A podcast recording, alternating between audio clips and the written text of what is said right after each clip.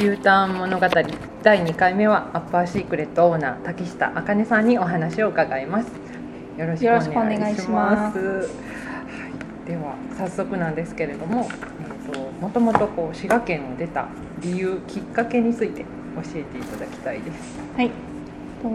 高校から、まあ、大学進学するかどうするかっていう時に、まあ、大学進学っていうのはあまりあの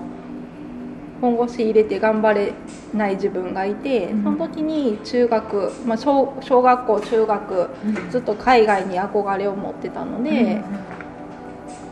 もう大学日本の大学行かずにあのもうアメリカの大学に行ってしまえっていうことであのアメリカに行ったのが、まあ、滋賀県を離れたきっかけです。アメリカでこうどんなことを学びたいとかありましたか？目的のようなもの。ざっくり大まかに言うと日本では得られない感覚を外国で得て帰ってきたいっていうところですね。アメリカでは実際どんなことを勉強されましたか？最初はファッション関係の勉強がしたくて行ったんですけど、はい、すごい田舎やったんで あのここではちょっとファッション難しいかなっていうので、まあ、あの方向転換してインテリアデザインの学科を選んで頑張って勉強してました。実際こう行く前にも英語の勉強がすごく必要なイメージなんですけど、まあ、どっちかっていうと英語は苦手な方やったんで、はい、あのそこまで英語が得意っていうわけでもなく、はいもう本当に飛び込みで向こう行ったっていう感じです。そうなんですね。すごい。そのもうあのアメリカ行くことにこうためらいとかもそんなんはなくとにかく行きたいみたいな。そうですね。結構勢いで行ったので。先ほどこうまあこう日本では得られないものを得てで戻ってきたいって言われたんですけど、うん、こう最初の時点からどれぐらいで何年ぐらいで戻りたいとかそういうイメージはありました？かイメージはとりあえず大学を出たら帰ってこようかなっていうふうには思ってました。はい、実際じゃあちょっとそのアメリカで帰ってきたアメリカを出てまた滋賀県に日本に帰ってきた理由について教はい、大学卒業する前ぐらいにあの一緒の学科にいた子が、はい、あのニューヨークのマンハッタンで、うん、あのインテリアデザインの事務所で働いてたっていうのがあって、はい、あの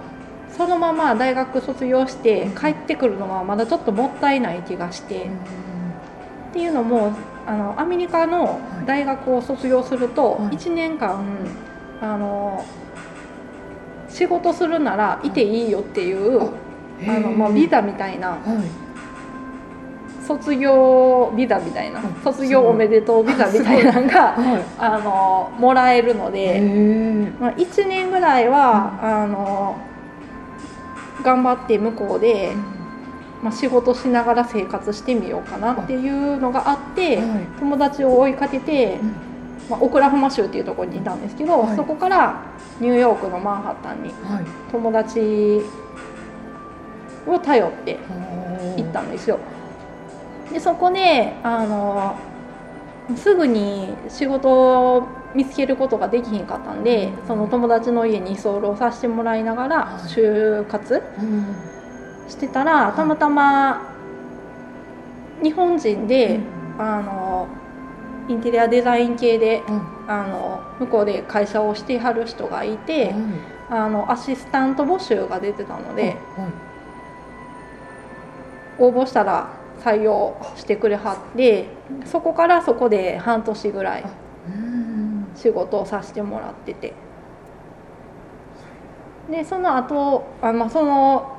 どうしようかなここでこうずっと仕事するのかなって、うん、まあ悩んだりとか、うん、まあ、向こうの会社の状況やったりとかもあって、実際に働かしてもらったのは、まあ、半年いかないぐらいやったんですけど、はい、まあ、そこを辞めてすぐに向こうで盲腸だったんで まあその盲腸をきっかけに まあここここにずっといてもっていうちょっと不安が出てきて。いろんな保険いろんな保険のこととか,、まあ、リーマンショックがあって、うん、あの職が一気にその募集が減ったっていうの,、まあ、あの経済的に悪くなって、まあ、結構仕事を見つけるのが大変な時期やったんでまあじゃあもうこれきっかけで日本に帰ろうっていうので、まあ、日本であのインテリアデザイン関係の仕事を募集してるところを探して。はい。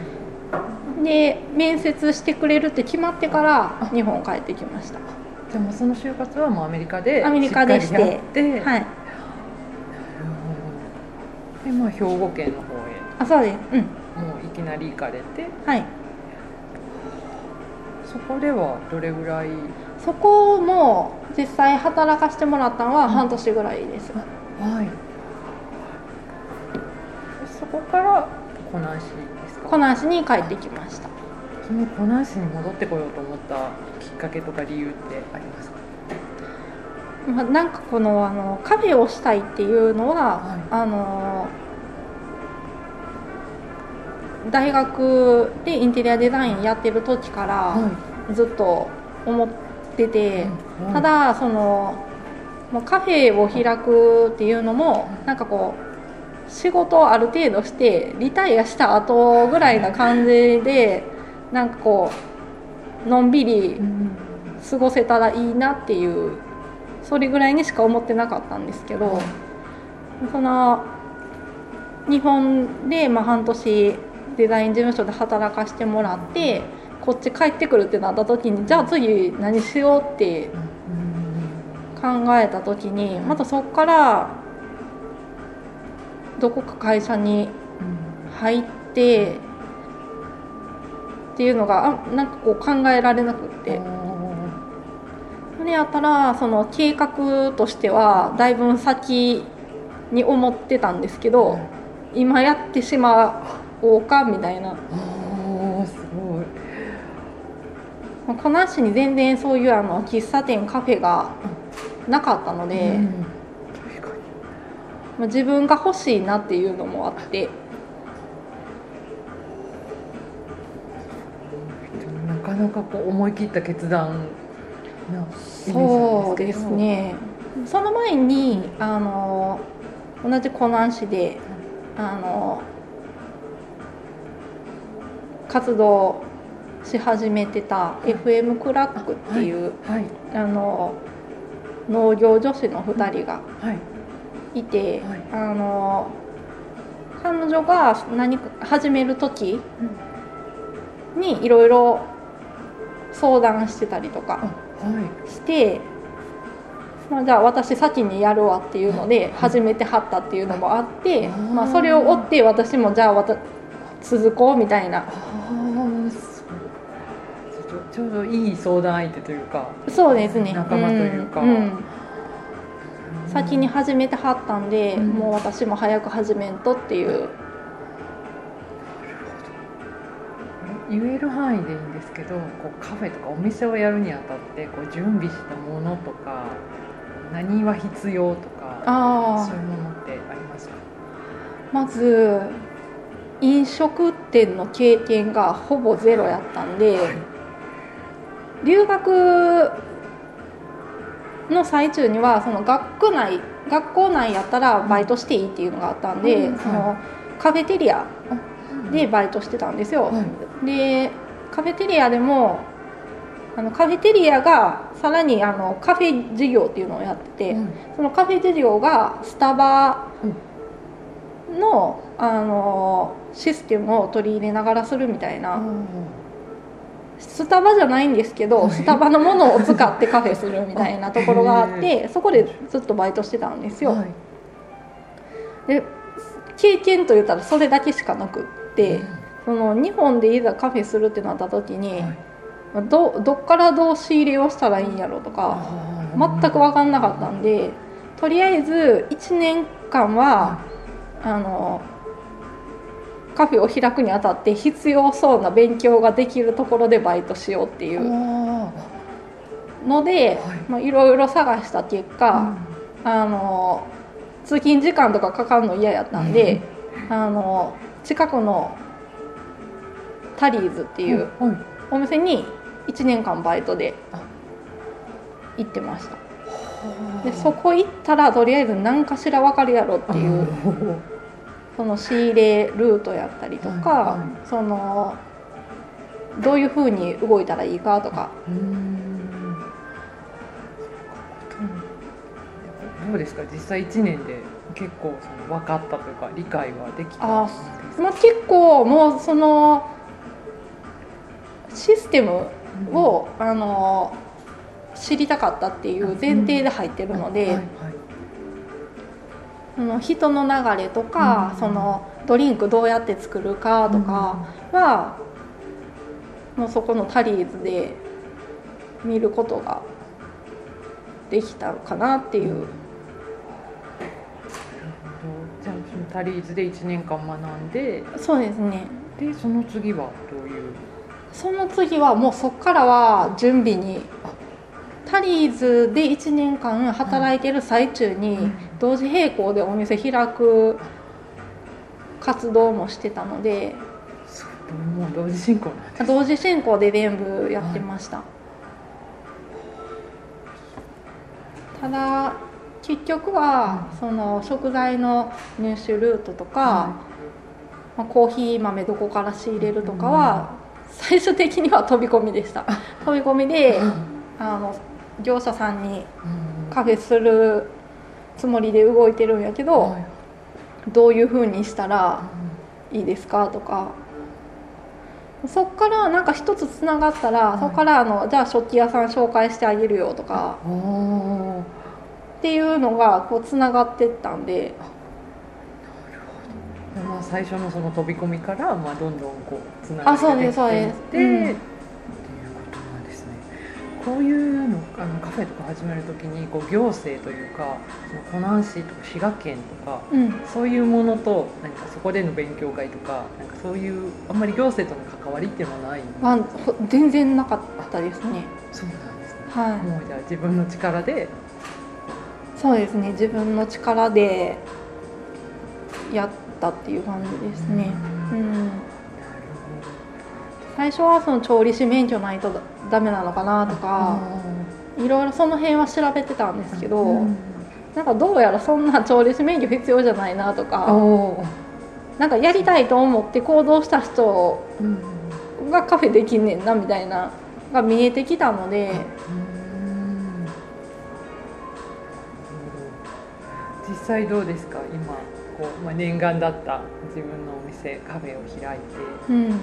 こうちょっとあの嬉しい嬉しいとか良かったこととちょっとまあ辛い大変なこととうんそうですね。まあ良かったというか辛いことの方がやっぱり多い。ですねまあ多分何何の仕事でもそうやと思うんですけど、まあ、あの自分がしたい仕事であったとしても、うん、楽しいことの方が多いかって言われると多分我慢しなあかんことの方が多いと思うので。まあ、よく言って3割いいこと 7割しんどいみたいな感じかなと思います。そうですねまあ、多分そのやり方人の人によってやり方もあると思うので、もうちょっと上手なやり方があったのかもしれないですけど。そのちょっとしんどい中で7割ってよかったんですけど言える範囲のこれちょっとしんどいってあります？かどういうこと？ですね、まあ、あのもともとその1の力よりも2の力やと思うし2の力よりも3の力っていうので自分一人でやろうって思ってカフェを開いてないので、まあ、自分にできないことはできる人にやってもらったらいいなっていう考えがあってもうカフェを開く時点で何人か誘ってたんですよ一緒にやろうっていうの。を。ただまあ経営者は私なので、うん、あの誘った方はスタッフになるんですけど、うん、やっぱしんどいことの大部分はその人たちにちゃんとお給料が払えるかっていう心配が常につきまとうっていうところがしんどいところですね。それもスタートの時点からこうスタ開店という時点からスタッフさんはいらっしゃった。あそうです。まあ、多分その飲食店の経験というかその結構甘く考えてたところがあったからできたことやと思うんですけど、はい、最初からもっとシビアにいろんな計算をしてたらそんな最初から人って誘えへんかったやろうなと思うので。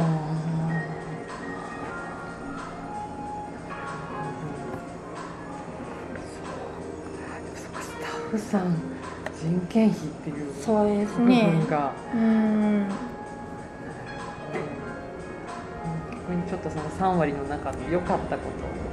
と良かった。そうですね。良かったことはやっぱり自分のその頑張りがもろに出るっていうところがやりがいがあったりやとか、その誘ったスタッフが地元の先輩やったりとか同級生やったりとか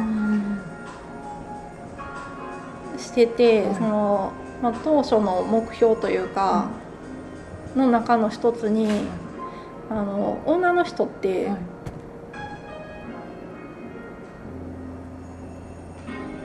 パティシエやったりとか、うん、まあ、そういうその技術系の職についてる人であっても、うん、まあ、どの仕事でもなんですけど、うん、その結婚出産なんかこうターニングポイントがあって、はい、そこでやっぱりあの仕事を辞めざるを得へんかったりとかする時ってあるじゃないですか。それまでやってた仕事というか、まあ、身につけたスキルを一回こう止めてしまうというか、あの使う道がなくなる、それがすごいなんかこうもったいないなというか、まあ仕方ないことなんかもしれないですけど、それをどうにかしてこう活かせる場を作れへんかなっていうのも考えその時は考えててもうそれはお店を始める。始める前前から前からなんで誘ったスタッフはもともとパティシエの人やったりとか、はい、その技術何かしら技術を持ってる人を集めたっていう感じなんですけど、その地元の先輩とか言わはったんですけど、はい、その方とはその留学中とかもご連絡を取ってたみたいな。はそこまで密には取ってなかったんですけど、うんはい、なんかその近いけどそんなに連絡取ってなかったっていう人やったりとか、い。ろいろやったんですけど、連絡を取ったらもうすぐに集まってくれるみたいな、乗ってくれたっていう感じですかね。じゃあこう、まあ、募集いわゆるこうアルバイト募集みたいなスタッフ募集って言ってやったっていうよりは、まあ、そういう知り合いとか。あそうです。一人ずつ声かけたりとかして集まってて、まあよく今良かったなと思えるのは、まあ、少なからずその持ってはるスキルを生かしてもらってるポジションに今いてもらえてるかなっていう。すごいですね。雇用もちゃんと生み出して。まあでもそれがねちゃんと満足いけてるかどうかは分からないですけど。でもやっぱりそういう場所がないことにはね言われたように、スキルを生かす場が多分こう都会みたいに、よりどりみどりでこう、あっちかこっちかどこ行こうどこでちょっと時短勤務しようみたいに選べるほど自由ではやっぱりないと思うので。そういう場所があったりちょっと融通が利いたりとかはすごいありがたいことなんじゃないかなとりがとうございます。ではですね、ちょっとここから滋賀県滋賀県についてなんですけど、はい、まあ、留学に行くまでの滋賀県とか湖南市に対するイメージ印象どういう町県だと思っていた？あんまり行く前の印象はないんですよね。本当に地元っていうなんかこのここで仕事をするならっていうのはその時はまだ考えずに出てってたので、別にその何もないって思ってたわけでもないしただ本当にその自分が生まれ育った場所っていうもうただそれだけでした、特にこう好きとか嫌いとかいう感じの中に生まれて育って私ここにいるみたいな。そう、うん、実際どうですか？アメリカとか、まあ、向こうから滋賀を思うこととか思い出すとか向こうから見た滋賀県みたいな。向こうから来た滋賀県。滋賀県っていう単位ではあんまり見てなくて。てどっちかっていうと日本とアメリカをその対照的に見てるみたいな感じだったかな、アメリカから見た日本ってどんな感じでした。いい点と悪い点がやっぱりあると思うんですよ、はい。まあ、決してなんかこうアメリカに行っててすごいアメリカかぶれして帰ってきてるわけじゃないと思うので、うん。はい、まあ日本はやっぱりきっちりしてるし、うん、その抜かりなく、うん、あのこなしていくというか、きっちり、はい、もうすごい真面目な国やなっていう、その真面目に対してアメリカは結構適当なんで。でもその適当でも回ってるっていうことがなんでやろうみたいな。でそれはそのそこまできっちりしんへんくてもなんかこうポイントをついてたら最後行き着くんやみたいなやったりとかなんかこうユーモアが結構向こうはあって何でもなんかこう楽しくしようみたいな。っていうのがすごいアメリカのいいところやったかなっていうのはあって。なんかそのインテリアデザインを勉強してたので、そういう空間作りを頑張ってる場所に行くっていうことが結構あったんですけど、はい、その主な場所がカフェやったりとかショッピングモールやったりとかしたんですけど、特にカフェに行った時に知らん人に声かけはるんですよ。え。ーその居合わせた人に話しかけてたりとか、うん、言ったらその向こうで言ったら私外国人じゃないですか、うん、外国人に対して「どっから来たん?」みたいなのとか、その軽いコミュニケーションも取ってくれるというか、知らん人が。でその外国人やから話しかけられるのかなって思いきや、結構その最初知り合いやと思ってた人が、そのその時だけしか会ってへんかった人とかでそれがその自治で自治ネタを言ってたりとか、うなんかこうすごい友達じゃないねんけど、その一瞬だけすごいフレンドリーな時間を作らはるのが、あの上手で、このあのコミュニケーションが取れる空間を日本でできたらすごい素敵やなっていうのはその時ふと思ってた。ですけどそれがまあ今につながってるっていうのもまあ少なからずあると思うんですけど。なんかあのホームページとかを見た時にこう他のカフェさんとかよりなんかワークショップとかなんかいろんなのもすごい多いというか、はい、いろんなことができる単純にご飯を食べる場所だけではない場所だなっていう印象をすごい受けたんですけど、うん、それもやっぱりコミュニケーションの場としても使ってほしい、ね、やっぱりその食事してるだけでは、まあ、日本人ってその隣の席の人に話しかけるとかないじゃないですか。やっぱりあの一人で来てる人なら、うん。その何かしらのきっかけで一人同士やと話すこともあるかもしれないですけど、まあ稀ですけど、グループで来てたら余計喋んないじゃないですか。はいはい、ワークショップって、まあ、グループでまあ参加してはっても、まあ、あの同じことを学ぶので、向かい合うじゃないですか。はい、でその時にそのグループで来てても違う参加者さんと喋ったりとかでそれがきっかけで知り合いになったとかっていうのがその教室とかこうワークショップやったらできるので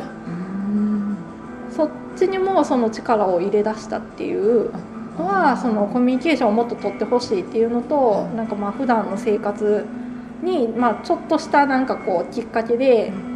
楽しいことがなんか生まれたらいいなぐらいな気持ちで始めたっていう。いつぐらいからワークショップ始め増えてきたとか転機みたいなのありますか？ワークショップ始めたのだ多分1年経ったぐらいの頃からやったと思います。それは何か思うきっかけみたいな？それはあのスタッフが、はい、あのアイシングクッキー教室アーチシングクッキーを、うん、あの頑張って作ってくれてて、うん。うん、本当にその時に流行ってたっていうあのあの流行りだしたっていうのがあって、あのいろんなところでまあ教室開催してはるっていうのを聞いて、あまあ、うちもできるんじゃないみたいながきっかけであの始まったんですけど。でもそこからいろんなのをしだしたんは、まあ、さっき言ったようにその知らん人がその場で知り合えるっていう例がそのアイシング機教室で見れたのでこれはいけると。これはいいなっていう。あれですね。なんかお話を伺うといいなと思ったことをなんかパッと取り入れてこうやってみるみたいなのが。そうですね。結構もう5年間これいいなと思ったらほとんどやってきてると思います。ただ全部手薄になってへんかなっていう あの心配も最近ちょっと出てきたんですけど、うん、やってみないとねわからないそうですね。いっぱいありますもんね、うん、お店をオープンして今年で5年6年目。あそうです。6年目になります。ね実際最初のあの滋賀に住んでた時のこう、まあ、生まれ育った町っていう、うん、あまりこう好き嫌いとかがないような滋賀県湖南市だった印象から、今どうですか？見て湖南市とか滋賀県とか見て。変わりましたか？何か最初の時の印象からまあすごく変わったっていうことはないですけど、もうこういう仕事をしだして、地元に、まあ、密着したその活動をしだしてから、まあ、何もないってよく言われがちですけど、はい、何もないんじゃなくて掘り起こしてないなっていう。いいものは多分いっぱいあるんやけど、それをこううまく掘り起こして使えてないなっていう感じですかね。東京ってすごいいっぱいあるじゃないですか、うん、探さなくても。はい、けどそのどっちかっていうとあるものに対してはあんまり私は興味はなくて、はい、なんかこうないところから作り出すっていう方がなんかすごいなっていうふうに思うので、うん、面白みは自分次第で生み出せるかなっていう、はい、そういう土地っていうかそういうことができる土地なんかなって思います。クリエイターさんっぽい発言。まあどうなんかな。クリエイターではないんですけどね。なんかあるものを使って作るのがまあ好きとかいう方もいらっしゃると思うんですけど組み合わせてその掘り起こしてっていうのがうん、うん、なんかだからこういろんなコラボ商品とかそういうのもこう掘り起こしの一つなのかなと思ったんですけど。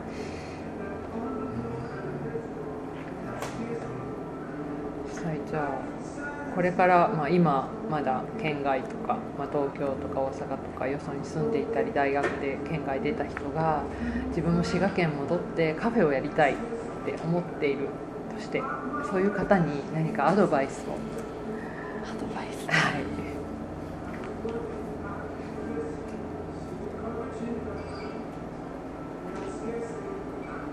とりあえず動くっていうのが大事だと思います。はい。それは準備という意味で。そうですね。なんかこう戻ってくるって決めてる方には、うん、あのやりたいことがあるなら、とりあえず動いてみるのがいいっていうのは言いたいですね。実際そのカフェをするための準備をしてる時もどうしたらいいんやろっていう迷ってる時が結構長かったっていうのもあったんで、うんはい、けど結局動き出したらこういろんなところからこうヒントが出てくるので、はい、動いてへんと見えへんかったことが動き出したら見えてきたので、とりあえずは動いてみるっていうのがいいかなと思います。あれですねご自身の体験から経験から、ね。うん、考えてても、やっぱり何も起こらへん。ので自分で動いたから、まあ、いろんな人に出会ったりそうですね、うん、ヒントがもらえたり、うん、っていうことなんですね。わかりました。これからこうお店をどんなふうにしていきたいとかそういうありますか？そうですね。とりあえずいろいろやってみた5年なので、はい、このいろいろやってみた中で、これは残すこれはやめるみたいな、うん、どこにその重きを置くかっていうのはちゃんとこうあの見極めていかないといけないなっていうのがあって。それはまあ経営面のことですけど、はいそれは逆にまあじゃあいろんなことをやる期間としてはその5年間っていうのでいろいろやったから、まあ、今これから仕分けをちょっとしてそうですね。仕分けをしつつも、うん、ただ減らしてそれを頑張るだけでは多分ダメなので、うん、また新しいことというか、うん、その変化をつけたりやとか、まあ、ブラッシュアップしていくっていうのは常にやっていかないといけないので、まあ、安心できる日々はやってこないなっていう。なるほど。でも今もう逆にこう雇われとかこう、まあ、いわゆるカフェがもうあるチェーン店の店長さんとか、はい、そういうところの収まりたいとかいうのはもうないですか？全然あります。ああるんですか？めっちゃあります。めっちゃあるんですか？めっちゃあります。そのやめたいとかじゃないんですけど、はいはいはい、やめたいとかじゃないんですけどやっぱ安定をあまりにも不安すぎて安定が欲しいなと思った時に、は雇われの身になりたいなと思うことはないことはないです。ないことはない。ないことはないです。ないことはない、はい、どっちかっていうと常に常にそういうことを思いながら、はいでもいいことがあったらやっててよかったなって思いますし。そう、ね,、だ。やっぱりまあもうそう安定を求めたい日もあればやっててよかったな日もあるし、いろんな日があるけど、はい。まあ、やっててよかった日があるので今もこうやって、お店が 続いているということですよね、はい、6年目。ありがとうございました。ありがとうございました。